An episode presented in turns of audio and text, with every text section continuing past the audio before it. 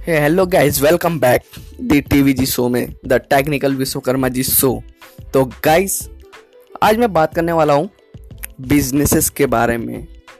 अगर देखिए digital marketing के बारे में बात करूँगा तो ध्यान से सुनिएगा।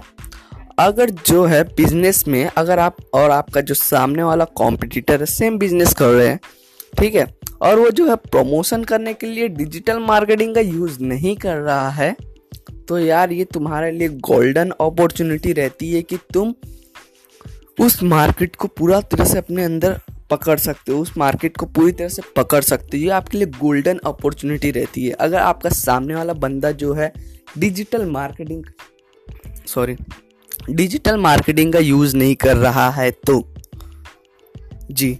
अगर मान लीजिए आप प्रमोशन करते हो आप अपने सोशल मीडिया पेजेस पे फिर उसके बाद आप वो एडवर्टाइज करवाते हो अलग अलग वेबसाइट्स पे गूगल एडवर्ट के थ्रू तो गाइस ये आपके लिए गोल्डन अपॉर्चुनिटी रहती है कि आपके जो ज़्यादा से ज़्यादा कस्टमर आप तक पहुँच सकते हैं आप अपने ज़्यादा से ज़्यादा कस्टमर तक जुड़ सकते हो।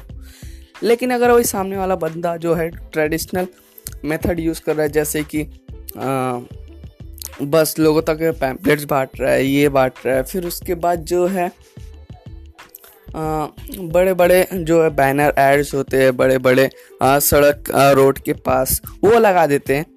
तो उससे क्या रहता है गाइस उनके जो कस्टमर रहते हैं वो लिमिटेड रहते हैं। ठीक है? उनके जो कस्टमर रहते हैं, वो लिमिटेड रहते हैं, लेकिन अगर आप उन्हीं की जगह आप ऑनलाइन एडवर्टाइजिंग को ज़्यादा सपोर्ट कर रहे हो तो आपके लिए वो गोल्डन अपॉर्चुनिटी रहता है।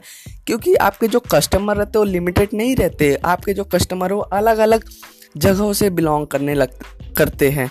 अलग अलग जगहों से आपके जो कस्टमर है, वो बनते जाते हैं। लोग आपसे जुड़ते जाते हैं, आपके प्रोडक्ट को टेस्ट करते हैं, उसके बाद रिव्यू देते हैं। यानी आप देखा जाए पूरा घुमा फिरा के जो बात है अगर आपका जो आ, जो अपोजिट साइड वाला जो पार्टी है अगर वो डिजिटल मार्केटिंग का यूज़ नहीं कर रहा है तो ये आपके लिए गोल्डन अपॉर्चुनिटी है। Thank you for listening this podcast guys मिलते हैं नेक्स्ट टिप टिप्स में।